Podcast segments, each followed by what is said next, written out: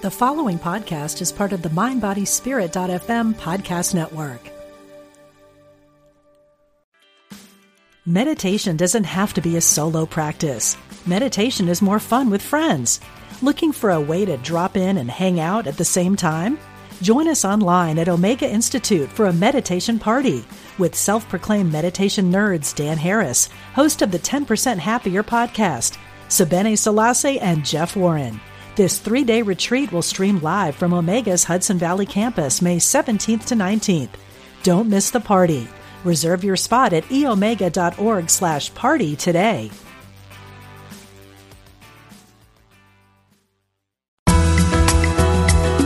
Serving spiritual seekers around the world. Unity Online Radio.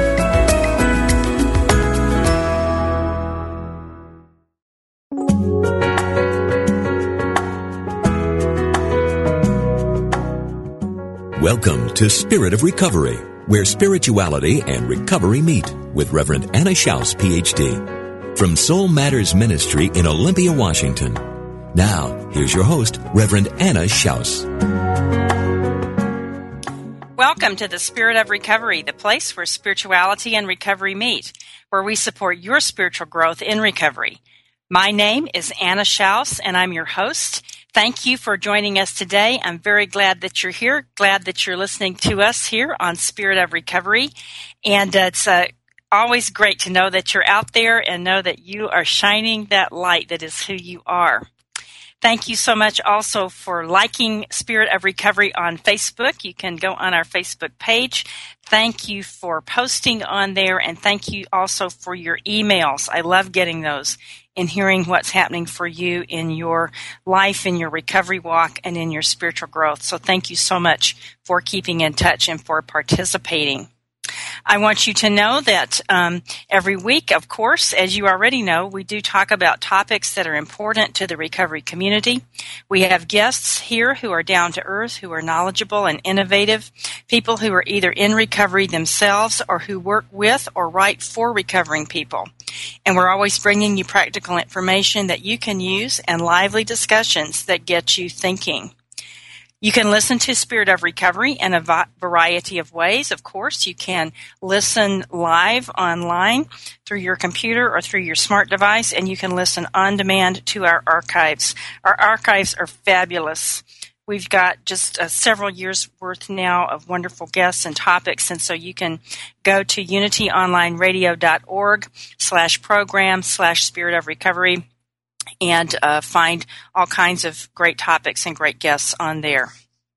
The Spirit of Recovery is a welcoming place, and so if you're a person that's in recovery from any kind of an addiction, or if you're the family member of a person that has the disease of addiction and you're in your own recovery as a family member, or perhaps you're the friend uh, of somebody that's got the disease of addiction, and whether or not you or they are in recovery, you're welcome here. Or maybe you're just curious about the process of recovery, and we're just glad to have you listening with us here on Spirit of Recovery. And anybody is welcome to give us a comment, to uh, have a question for our guests. You can either call in to the studio number or you can email us, and we'll be happy to respond to that. We are glad to have you listening and participating with us. Again, my name is Anna Schaus, and I'm your Spirit of Recovery host. I'm a Unity minister, and I'm also an addictions counselor. I'm also a person that's got my own circle of love and friendship, many people that do have the disease of addiction. And over 30 years ago, those relationships got me engaged in an active path of personal growth, spiritual development, and an engagement with the principles of recovery. And so since then, my walk is one that integrates those spiritual principles from those different aspects from unity and from the recovery principles. And that sure keeps transforming my life and keeps me growing and uh, keeps me uh, finding more and more about my relationship with my higher power. So I am just delighted. I'm so grateful to have the opportunity to be able to share these ideas about recovery, about spirituality with you, and to bring you wonderful guests and stimulating topics. Today, our topic is the power of the anonymous people. There are over 23 million Americans that are living in long term recovery from the disease of addiction, and that is a powerful, positive, spiritual, social, and economic impact. It has a great, um, wonderful effect on families, on communities, on the workplace, even on our economy. So today we're going to be talking with a man who uh, got pretty excited about those facts and about all the the uh, rich human stories that are behind those. He got so excited about it, in fact, that he decided to make a documentary film, which is just uh, being very well received. That film is called The Anonymous People, and to date, and maybe there are even more now, but in early October, 20,000 people had already seen it, and it just came out in the middle of this September of 2013. My guest is the director and the producer of the film, Greg Williams. Greg is a person who is in long term recovery. He uh, entered recovery when he was 17 years old, and he is now 30. So he's been in long term recovery for a number of years, and he has certainly experienced um, all that the uh, problems of addiction can bring, and he's certainly experienced all the blessings that recovery brings, and he's actively engaged with that. He's got a master's in public policy from New York University, and he is very interested in the political process and in engaging communities, engaging the society in creating policy that really works for people in a lot of ways. Greg has made several short documentary films, but The Anonymous People is his first feature film, and uh, it's it's just amazing what's happening with it. He's going to be sharing with us today about what motivated him to make this, about um, the ideas behind it and in it, and uh, what's uh, what's already happening in the response. I was able to see it about uh, in the middle of September at a recovery summit for Recovery Month um, in Seattle, Washington, and it was astonishing. And I can tell you that every person in that audience was crying uh, because it is so moving. It's tears of joy. T- tears of joy. So, Greg, thank you so much for joining us here today on Spirit of Recovery. Well, thank you for having me, and, and thank you for that, that warm introduction. It's uh, certainly uh, special to hear uh, first person accounts of, of people watching people watch the film. So certainly a special thing for me to hear. Good, good. I'm glad. Well, um, I know that the the anonymous people, obviously, this film, this whole idea, this whole concept is something that's uh, very dear to your heart, and you've put so much uh, work into it. So, what got you going on this, and, and when did you start? Uh, well, you know, as you said, I, I'm a per, I'm a person in long term recovery myself, and um, for me, that means I haven't used alcohol or other drugs since 17. And what happened through that process is, is I met, you know, some of the 23 million Americans in long term recovery uh, who I didn't know about before uh, my addiction. You know, in my active addiction, I didn't know that there were people in recovery. And once I got introduced to these people, they opened my eyes to spirituality, to um, being who I was meant to be, probably, or, or who I didn't know I wanted to be. Uh, purposeful life, um, all these things that happened at you know my family and and uh, recovery just gave back to me in a lot of different ways. And one of the reasons that um, you know I got so excited about recovery was was just the miracles that were happening in other people's lives as a result of recovery. People who um, were near death and and you know go on to be very successful and uh, go to college. I was very engaged with young people in recovery and um, and so through that journey, I just you know it was it was sort of a story that was too good not to tell. Um, but I I didn't know why those stories sort of hadn't generated or, or hadn't um, permeated the general public, and and it sort of was a long investigation of figuring out why uh, stories like mine hadn't. Um, the general public might not know about people in recovery, or they know people in recovery, but they don't know they're in recovery, and sort of mm-hmm. navigating that piece around anonymity, shame, discrimination, um, and all of the things that, that I think we'll talk about a little bit more. But um, that's sort of the investigation of the film and, and trying to unpeel the onion of of why most people don't know people in recovery. That's fascinating. So, how did you go about uh, investigating that? Did you ask people in recovery, or ask other people, or and what what did you find out, and how how did you do that? Yeah, well, you know, it, it's kind of stemmed a little bit from my own story, where um, for the first five years of my recovery, I didn't tell anybody outside of recovery circles that I was in recovery myself, and I would go to my work and I would go to school and I would just oh I don't drink and and I don't use drugs you know and and I would make up stories but I wouldn't necessarily you know tell people I had the disease of addiction or that I'm in long term recovery. Um you know and I don't know if that was confusion around uh anonymity or or you know my own personal shame around that status um or my fear of of discrimination which which is real. And so there's a couple factors in my own life that kept me quiet about my recovery. And and then I started to um you know get a little upset at how we deal with addiction and and I started to look at some of the advocacy organizations that were doing work on this. And one of the organizations I was able to find was Faces and Voices of Recovery and and they really unlocked uh, a key for me and opened a door for me um, that I haven't been able to shut since they they introduced me to this public recovery movement and the people that were part of that movement really inspired me to to want to tell their story of that uh, of this new public recovery movement because the work that they were doing is so um, groundbreaking, I believe. Mm-hmm. It really is. You know, uh, this is a good moment right now. To talk a little bit about the principle of anonymity. And uh, some people may be very familiar with that, others may not.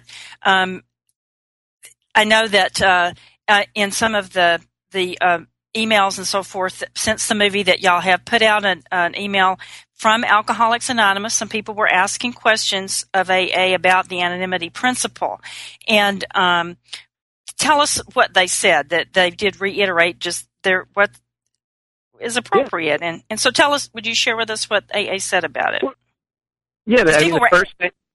Yeah, yeah. So the the twelfth tradition of Alcoholics Anonymous is is sort of the spiritual piece around anonymity, but anonymity is kind of throughout all the traditions of of twelve step groups, and so Alcoholics Anonymous has a pamphlet called uh, on anonymity, and they talk about why anonymity is important and you know so the spiritual component of ego deflation and just being part of the group and part of the membership um, is is certainly a huge piece of that.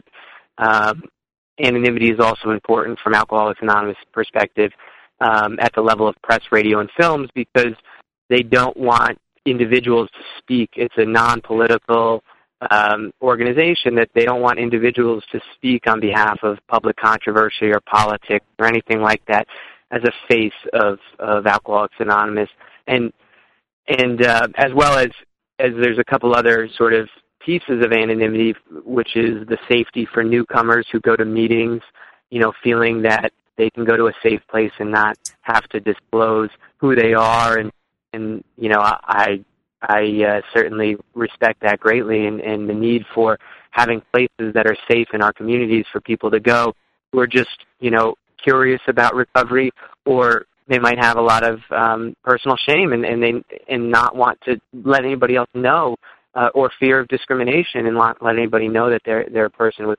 addiction and they're trying to get well. And so there's a number of reasons why anonymity is very important. Um, however, it it's been a little bit confused uh, throughout um, circles of recovery over time because you know we have over 258 other fellowships now that have adopted the 12 steps and the 12 traditions.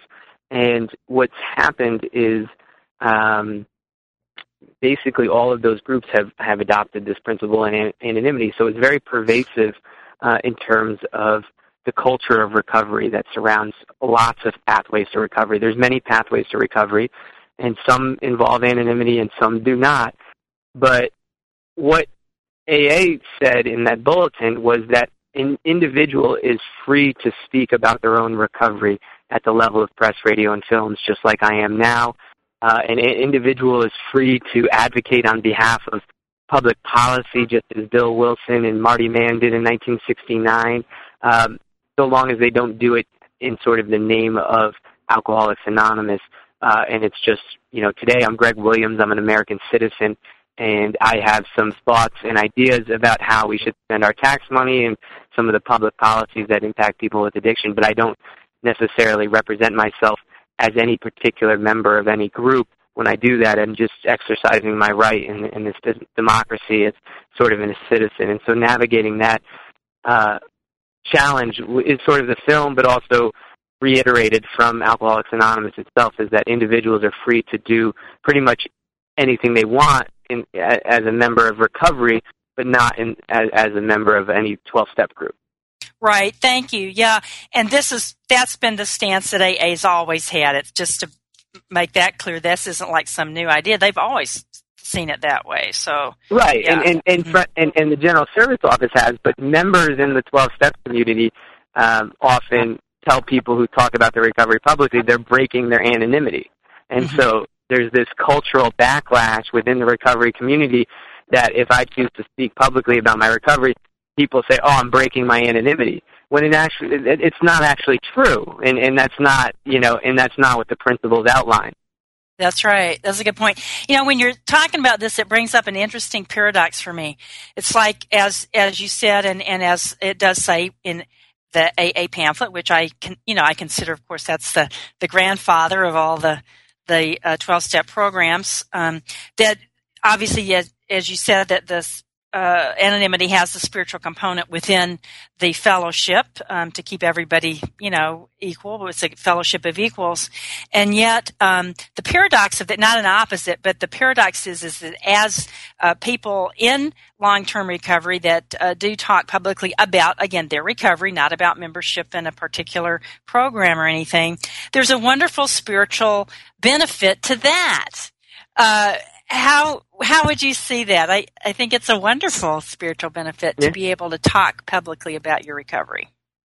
How do you? Yeah, I mean, I think it's I think it's one of the most you know powerful things about you know practicing these principles in all of our affairs and and it, you know it's all about motivation I think and and it comes down to you know what somebody is speaking out for and and it's really I mean for an illness that has tremendous stigma and discrimination, to speak publicly is ultimately, you know, a really powerful act of community uh, involvement, community engagement. Uh, most people do not um, garner fame or prestige if they're regular people. You know, to go public with the recovery. Certainly, we've had bad examples of celebrities who who haven't always uh, been, you know, the best in the public light. But you know, the vast majority of people in recovery talk about their recovery not for personal gain, but for social responsibility. And and I think that's what I really learned when I I shot and, and I interviewed all these people for the film. Most of them are not famous, and most of them, you know, they're really doing it for social responsibility. Um, and it's it's their recovery has given them such a gift in their life that they want other people to know that recovery is possible, and they want more people to be able to access recovery and that really is at at, at its foundation uh, incredibly spiritual about sort of practicing all this affairs. And just from a personal standpoint, I mean, like I said, I didn't talk about my recovery for the first five years, and I felt like I was living two separate lives, sort of like active addiction, where you know, if the cops or my parents or the school or wherever setting, I, I would hide my addiction from from those settings, and I had two different identities. And I get into recovery, and I didn't talk about my recovery in all settings, and I sort of still had two separate identities. And so, for me, it's really been hold this that, unification of, of, of, yep. It's time for a break. We'll be right back. That's a great thought. We're going to finish that when we come back. Stay with us, listeners, on Spirit of Recovery.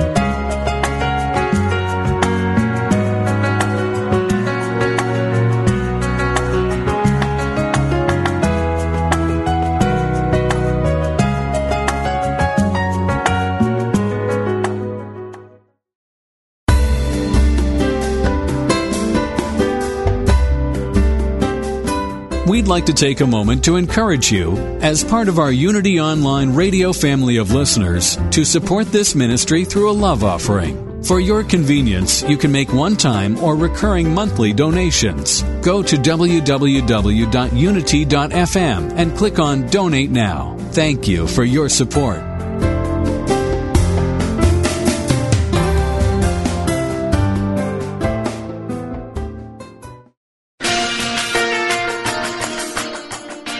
On the journey together, making sense of this life, finding our spirituality growing and evolving. As we travel through this world, Unity Magazine is your resource for gaining a deeper understanding of life. Unity Magazine is on the forefront of spiritual discovery, with articles and features from leading authors, teachers, and philosophers. Stimulate your thinking and strengthen your spirituality with Unity Magazine. Sample a free trial issue or subscribe today at unitymagazine.org.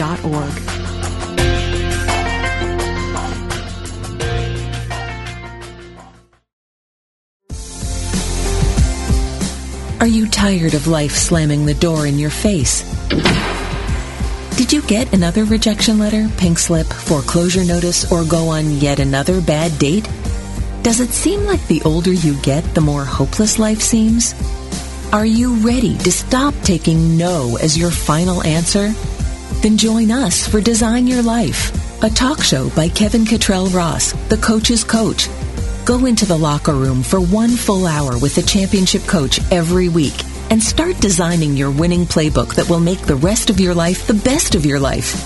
That's Design Your Life with Kevin Cottrell Ross, the coach's coach, Wednesdays at 4 p.m. Central Time on Unity Online Radio, the voice of an awakening world.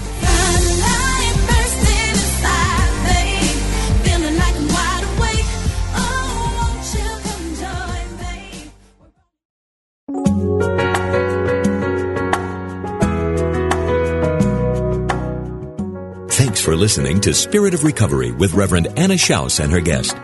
If you have a question or comment or experience with today's topic that you'd like to share, call us now at 888-55-UNITY.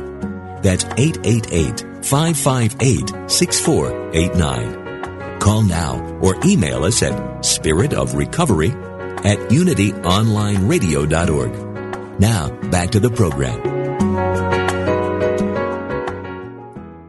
Welcome back to Spirit of Recovery. My name is Anna Schaus, and I'm your host. And my uh, guest today is Greg Williams. Greg is the director and producer of the film The Anonymous People. This is a film about the over 23 million Americans who are living in long-term recovery from the disease of addiction and about the powerful positive spiritual, social, and economic impact that has on families, communities, the workplace, and our society in general. Greg is a person who is in long-term recovery. Uh, he is a graduate. He has a master's degree uh, in public policy from New York University, and he is very engaged in the process of supporting communities and our society in developing public policies that really benefit the community and benefit individuals. Greg is sharing with us today uh, about this wonderful film, The Anonymous People, and about his motivations for making it and about all that he has learned through this process. Before I get back to my conversation with Greg, I invite you to share with me a brief moment of relaxation, a brief meditation called the Serenity Minute. I invite you to relax, to take a breath, and allow that breath to move through your body to allow you to feel that peaceful presence of your higher power as you relax and allow your mind to open and allow your body to relax. And share with me this constructive idea.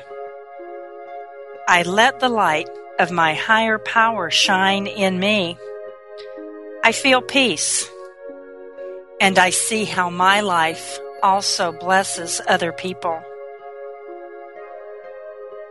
I let the light of my higher power shine in me, and I feel peace.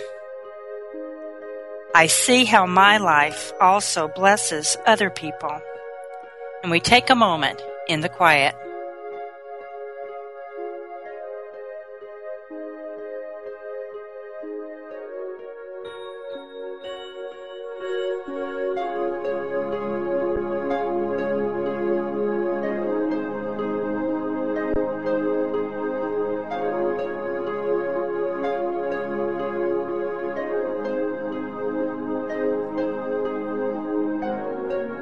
You, friends, for joining me in the Serenity Minute. And I trust that this was an opportunity for you to open and connect with your higher power.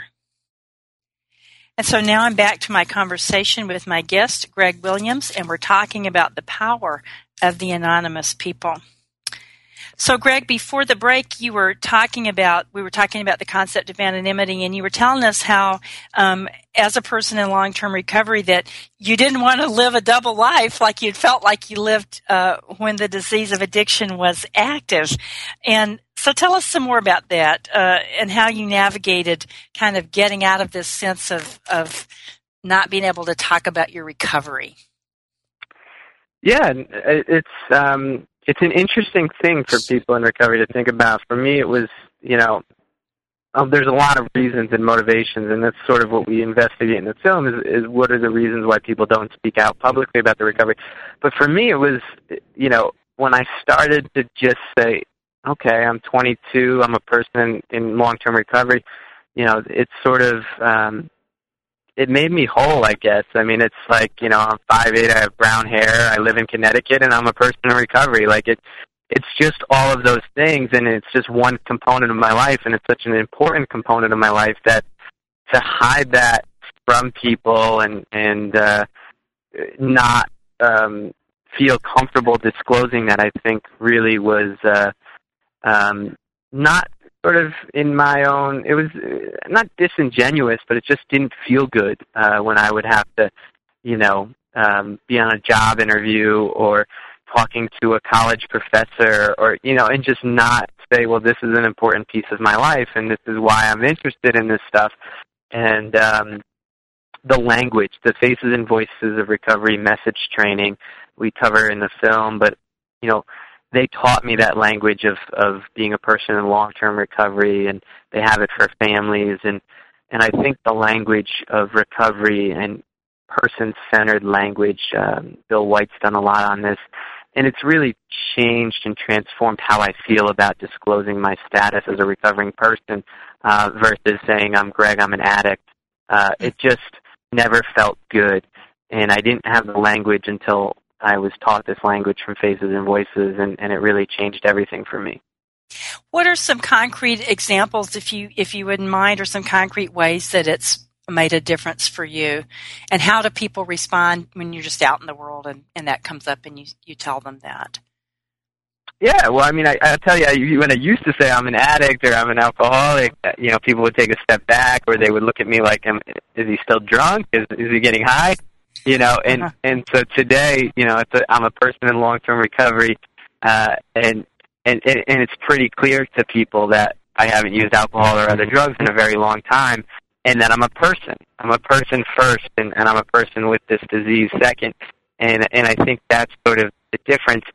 I you know i've spoken up at my legislative building in in connecticut. I've spoken in my college for uh class. I've spoken uh, in schools using this language, and it's just, it, and I spoke in schools before I had this language, and it's an entirely different experience for people because, you know, the bottom line is, is when people uh, in the general public who aren't familiar with addiction or just have heard the messages of addiction for a very long time in our media and other places, um, the bottom line is that public opinion research shows that when we use the word addict or alcoholic, um, or junkie or crackhead or any of the derogatory pieces of language that we have for for the disease of addiction to, to label people, uh, we take away their humanity, and we also, um, especially people in recovery, it's not clear.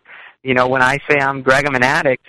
You know, if people don't understand um, that I'm in recovery or what recovery is, they actually think I'm still getting high, and and so that's what the general public reads in that sentence. And so, um, you know, it's important that we think about the language if we choose to disclose our recovery status publicly. Right. That's incredible because, and I think it, there's such a sort of odd disconnect because I, you may be, have the statistics. I don't have them at my fingertip, but addiction is such a huge active addiction is such, uh, there's so many people that are have that they're affected by it or that their families are affected by it and so forth. But yet we live in this strange cultural divide where we can't talk about it or to talk about it it really makes everybody uncomfortable but then people that are in recovery can't talk about it and i'm like oh my there's such a giant elephant around in here so yeah, yeah, yeah. I mean, I, I think anonymity has really turned into a double-edged sword in that respect, in that cultural understanding, and that's where I, I just think we have to have. I mean, there's a lot of people that are very upset by my film, and and that I would even question, you know, uh, a, different interpretation of anonymity culturally, and and um, certainly you know not everybody agrees with with the faces and voices perspective and all of that but i think we have to really think about uh, the ramifications of silence. Silence is not is not doing nothing. Silence is being silent, and what happens with silence is we get defined by that silence, and things happen in our communities and our world as a result of that silence. And we perhaps, as people in recovery or family members of people in recovery, perhaps are the most credible, important messengers to join the conversation of the number one public health issue in our country. And and so if we don't, they're still going to, you know, be addressing this number one public health issue, but they might not be addressing it in, in the most productive, constructive ways for our communities. Right. What about family members? When you decided to start talking to call yourself and, and which you are to identify yourself as a person in long term recovery, how did your family members respond to that? Yeah, well, I I'll never forget. It was a TV show that you know a, a treatment program actually asked me to go on, and and um, I went to my father and I said they want me and you to because my father and my mother are big parts of my recovery story, and they wanted a father and a son recovery story, and and so we had to do some some real um, consideration because he you know he's a professional in his life and you know, didn't really talk about his son's recovery too much. His close circle knew about his son's addiction, but certainly, um, you know, it was, uh, we had to do some soul searching and, and we had to come to a conclusion that said, you know, hey, are uh, any ramifications, whether it be discrimination or shame or or feelings around that, you know, that does not weigh as heavy as the number of people who we could touch as a family by speaking out. And we knew that family members were losing children. We knew that family members were struggling every day with with um, this disease and not knowing that there is hope and that recovery is possible. And and we certainly knew how big of an epidemic it was. And so we just felt as a family that that it was more important to speak than to not speak. And and we thought that the pros of speaking out outweighed any any ramifications that we might feel in our lives. Mm-hmm. Did you get any response from from doing that program? Um, you know, it's funny. We actually never went on. They they chose oh. a different family, but but I've done a lot of things since then, um, and uh, it was um, yeah. I mean, I certainly uh, uh, not negative though. It's really fascinating to me to see how many doors have been opened in my life, uh, including the, the anonymous people in the film.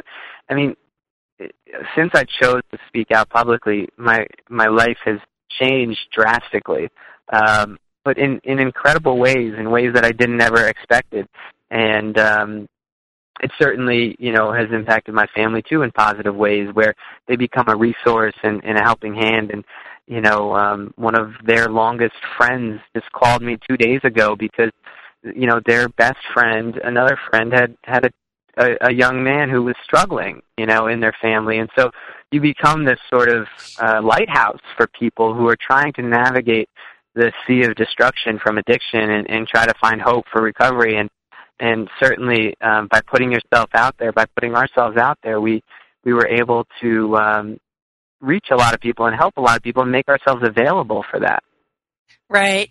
You know, in the film there were so many so many moments and so many scenes in it that are incredible, but the ones that really stand out for me are the ones of the I guess they were mostly at recovery rallies or whatever where there'd be like this giant crowd of people in recovery usually with some kind of t-shirt on that's the same color, carrying a banner or, out, you know, having a celebration with balloons or whatever and, and really identifying themselves as people in long-term recovery. What's the impact of that? That kind of celebration and that kind of public, here we are. Yeah, I mean, I don't think we have to look very far uh, to to draw some really strong comparisons um, with uh, you know breast cancer, uh, the March of Dimes, you know the disability movement, um, the AIDS uh, the AIDS movement. So so this is not uh, you know demonstrating in the street is not new and, and and you know sort of identifying as as a supporter of recovery, an ally, a family member, a person in recovery. It, it, you know that's new for addiction. It's very new. It's it's only about ten years old, um, but it, it's stuff that we've seen in other public health issues that has transformed our culture and our identification. I mean, I don't know, um, you know, if the listeners know, you know, a lot about breast cancer, but in the 60s and 70s, women could not really disclose uh, their status as, as having breast cancer, and they, it was the big C, and everyone kept it quiet. And um, there was a lot of shame cultural, attached to it.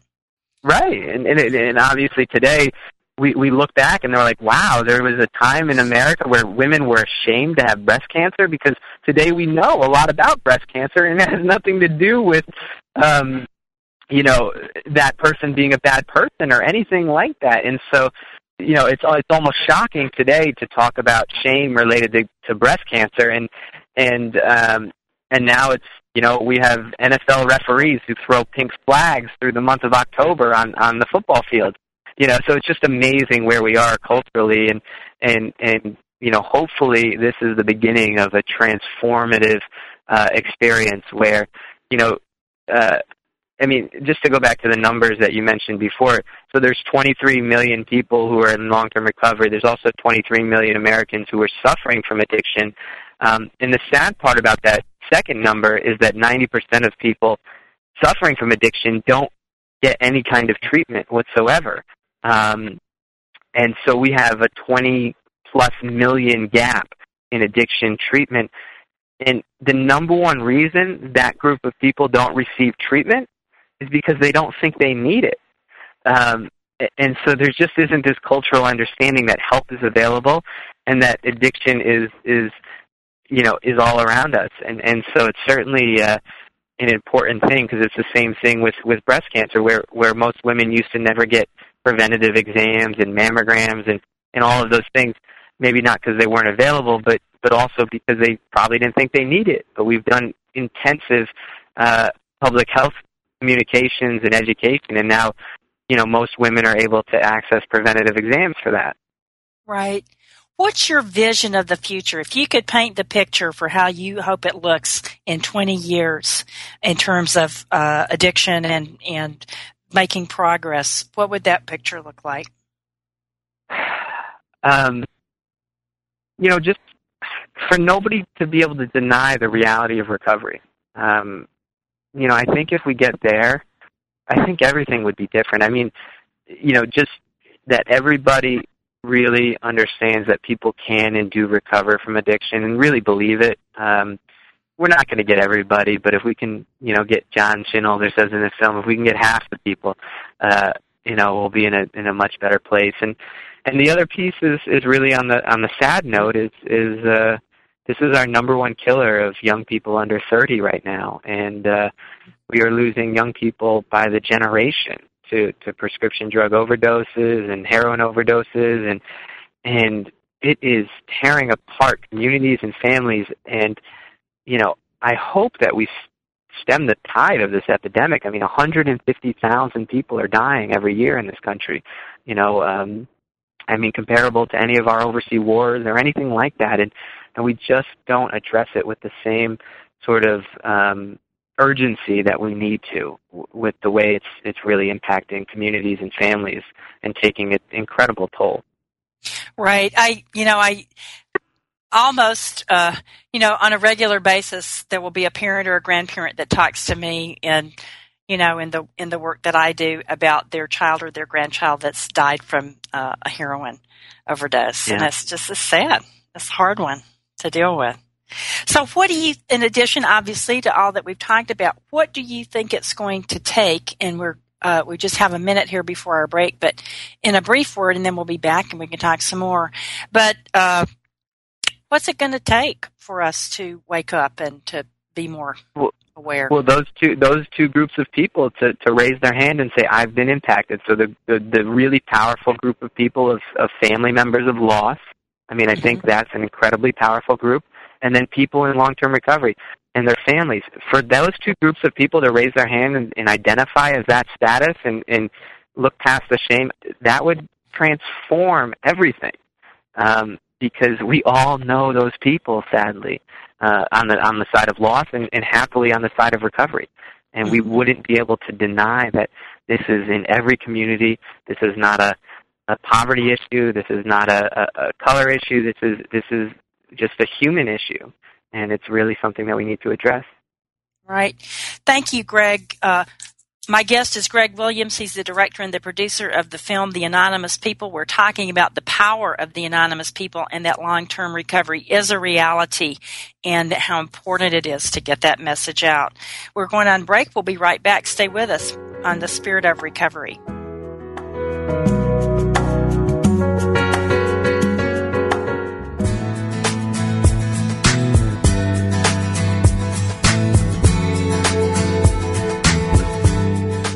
You have a coach in your corner, a life coach, that is. Like a coach in sports, a life coach can help you set clear goals and develop the confidence and tools you need to achieve them. Join certified life coach Carla McClellan Tuesdays at 3 p.m. for Vibrant Living on Unity Online Radio. Each week, Coach Carla and her guests will share strategies and solutions designed to help make your life more focused, more meaningful, and more vibrant. Do you have a specific issue or topic you'd like to discuss with Coach Carla? Call in toll free Tuesdays at 3 p.m. during Vibrant Living, Life Coaching with Carla.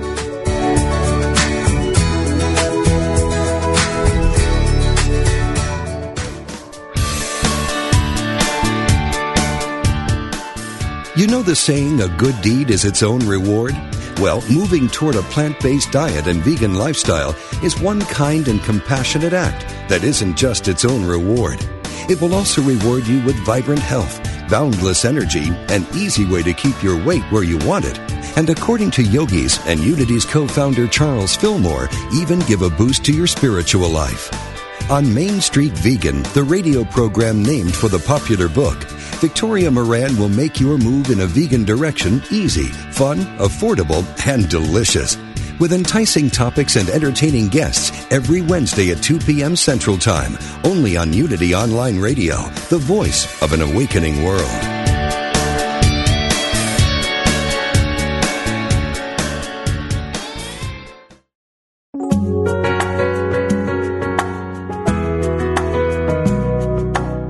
You're listening to Spirit of Recovery, the place where spirituality and recovery meet, with your host, Reverend Anna Schaus, PhD.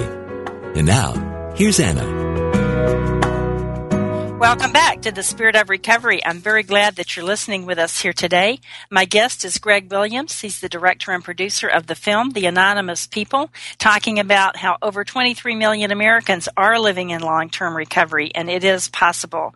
Uh, Greg has a master's in public policy from New York University. He's very engaged in um, advocating for uh, recovery and advocating for public policy that supports recovery.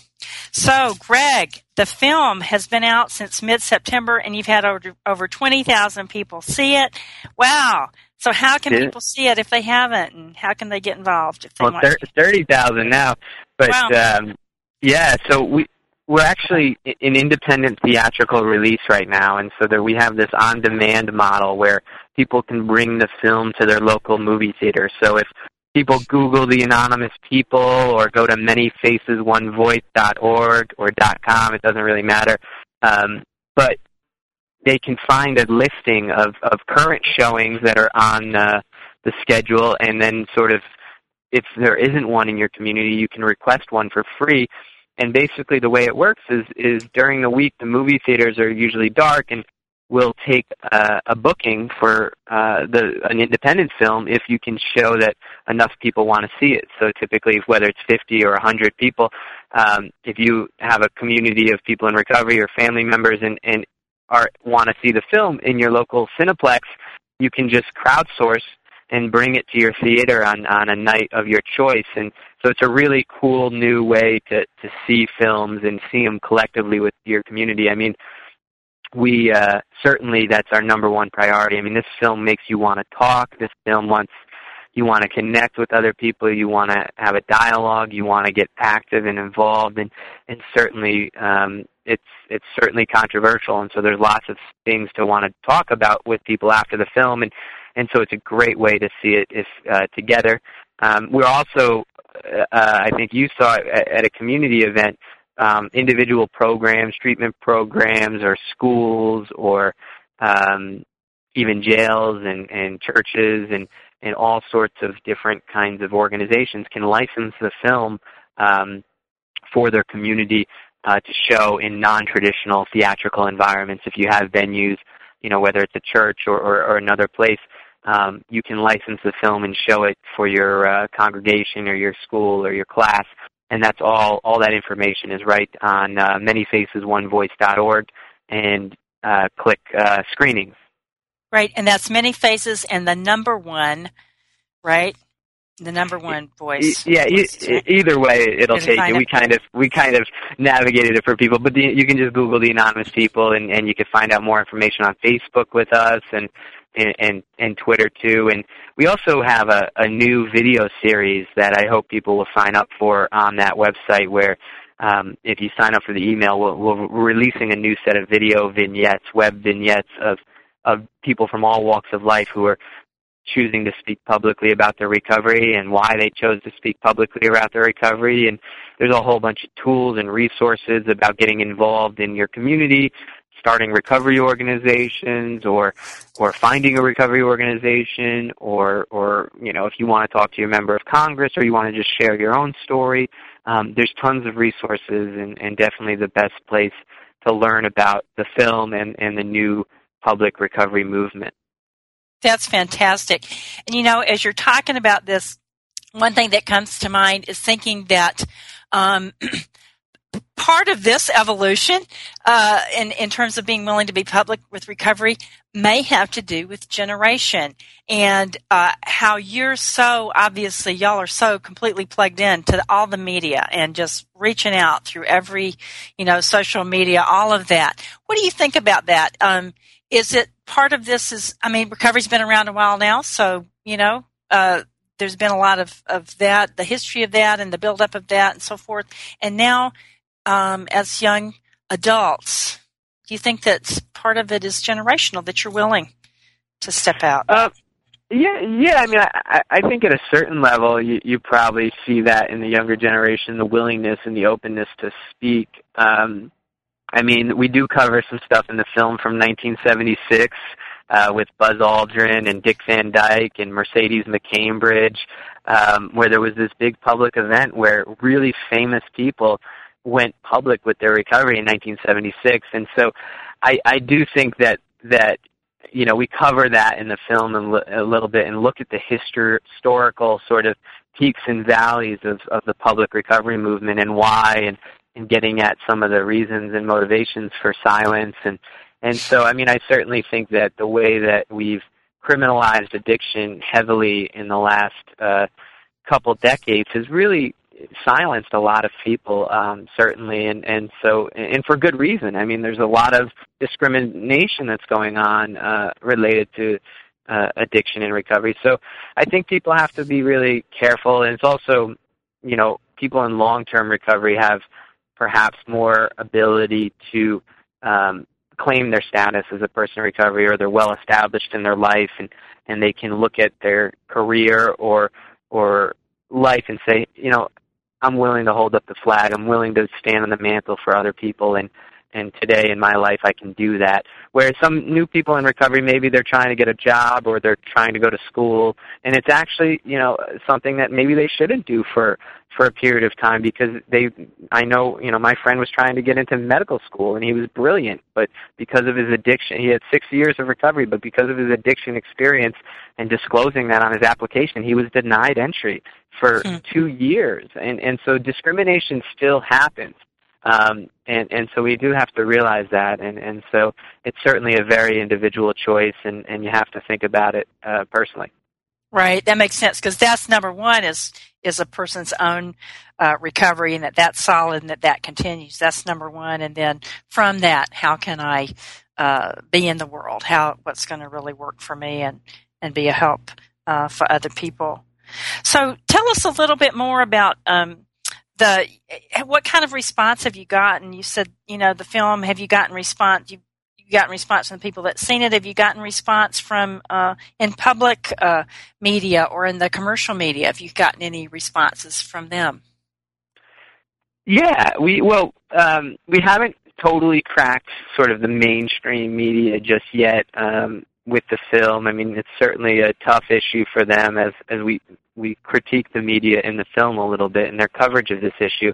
Um, so they don't uh, typically like that, but we um, um, the majority of people. I mean, we've we've taken the film around the country and, and received standing ovations, and and you know people will stand up in the audience after the film and announce, you know, say, I, you know, I'm Lisa and I've never done this before, but but I'm a woman in long-term recovery, and you know, I got into recovery over 25 years ago, you know, and it's like to see that happen where in the process of watching a 90 minute film that somebody with 25 years of recovery all of a sudden you know feels inspired and and hopeful and obligated to stand up and, and announce their recovery status and in a room full of uh you know people. I mean it's it's really powerful and i and i know that friends of mine who've screened the film in other parts of the country it's like you know they say well all their friends on facebook now you know will are are talking about their recovery status when before they saw the film they never did. And and so those sort of things really um are powerful and amazing to sit back and, and say wow I, you know this really is impacting people's lives in in ways that we'll never be able to sort of measure or, or I'll never even get to to meet most people or anything like that but just to know that it's been a little uh, rock in the ripple of, of this new movement is is pretty special. Absolutely, yeah, it sure is. Before it uh, actually premiered, I think in New York City on September seventeenth, y'all showed it to the U.S. Congress, right? You had a special event. Tell us about that. Yeah, yeah. I mean, there's certainly, you know, it's a number, you know, it's a bipartisan issue. So I, it doesn't, you know, if if you're into politics, it, you know, it certainly uh, crosses both uh, fiscal conservatism and, and socially progressive, you know, thought, and and as a result of that, and, and the film, you know, had to be scrutinized by the Rules Committee in Congress. We had a senator, Senator Whitehouse from Rhode Island, who wanted to show it, and to his colleagues and other members of Congress, and it had to be scrutinized by by the Rules Committee to be able to be shown, and that it was relevant and culture, you know, the whole thing and educational and and so it passed. And, and not too many films do pass this vetting process uh and and so that was a thrilling sort of moment. And in this uh, September we we were able to show it inside you know the walls of Congress. And and certainly uh was a powerful thing. I mean it's it's it's an issue that is on the foreground of of our political leaders and they realize that you know 350 billion dollars a year and 150,000 lives and and um, the criminal justice piece and and the health piece and all of it. I mean, it's it's big. It's a big issue, big issue uh, for us um, in our communities to find better answers. And many people in recovery have found better answers through spirituality and other things. And it's just it's time for us to to tell that story to the world. Absolutely. And uh, just briefly, uh, back when when was it? This is in the film as well. Bill Wilson, uh, the co-founder of Alcoholics Anonymous, he testified before Congress many years ago. When was that? 1969. I mean, most uh, most people in recovery don't know that um, mm-hmm. that there was a Senator Harold Hughes who who held the first ever hearings uh, on alcoholism and, and other drugs in in the U.S. Congress in 1969. And and he invited Bill Wilson to speak, and he spoke alongside with uh, Marty Mann, who was the first woman in, in Alcoholics Anonymous, who started NCADD, uh, the National Council of Alcoholism and Drug Dependence, as well as one of the most powerful speakers of the day and, and in the newspapers from that time period was Mercedes McCambridge, who was an Academy Award winning actress uh, who spoke very sort of dramatically about the benefits of long-term recovery and some of the foolishness of of trying to uh, put people in jail for a health problem, and and that was in 1969. Well, so it's good. We've come, we've come um, now to a full circle place and to a new place, a, a new wave of, of recovery advocacy. Uh, Greg, I want to thank you so much, first of all, for making the film and for being my guest today on Spirit of Recovery. You've brought so much light and uh, just hope and just uh, releasing the shame and the stigma and knowing that absolutely recovery is real for people and for family members that are part of uh, this situation. Thanks so much for being with us today on Spirit of Recovery. It was my pleasure. Thanks for doing the show and, and for all the work that you do. It's it's been a lot of fun. Great. Stay with us, listeners. Uh, next week, we'll be right back with the Spirit of Recovery.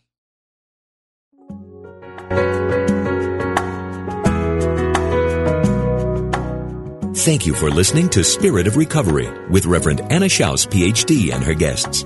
Join Anna and her guests live every Tuesday at 4 p.m. Central Time for down to earth ideas about keeping spirituality at the heart of your recovery. This program is brought to you in part by Soul Matters Ministry in Olympia, Washington, committed to bringing light to the soul. Online at soulmatters-spiritworks.org.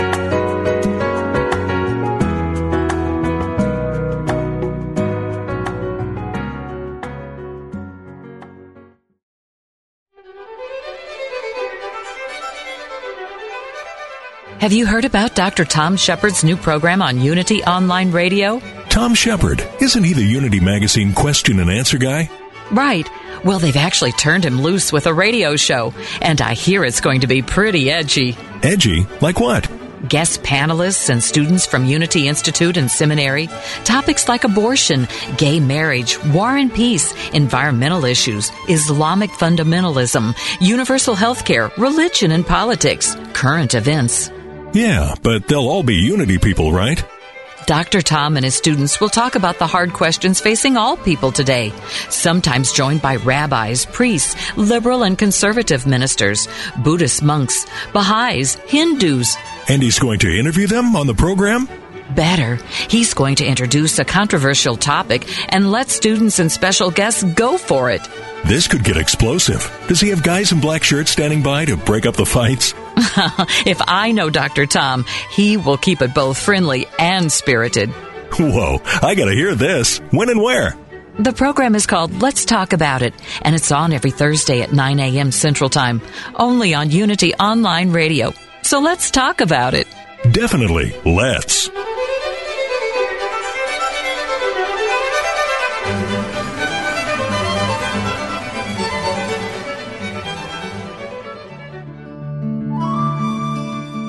Inspiration only takes a moment. Your friends at Unity invite you to reflect on these words from Reverend Jim Rosemergy. Pause and take a deep breath. When you are ready, affirm silently to yourself Sweet, sweet Spirit, I desire a closer walk with you. Show me the way.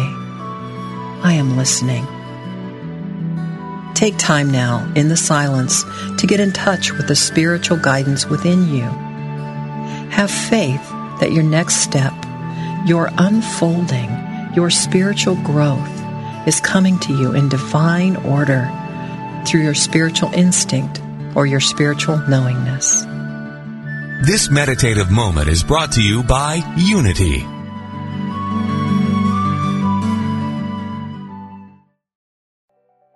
I'm Michelle Phillips, a celebrity makeup artist, beauty expert, self confidence coach, and Hay House author. My podcast, Beauty and Beyond, is the place for women navigating the challenges of the aging process. Listen in for my professional advice as well as my expert guests as we share valuable tips, practical tools, and empowering resources to help you not only look amazing, but also live an amazing life part of the mindbodyspirit.fm podcast network and available wherever you get your podcasts.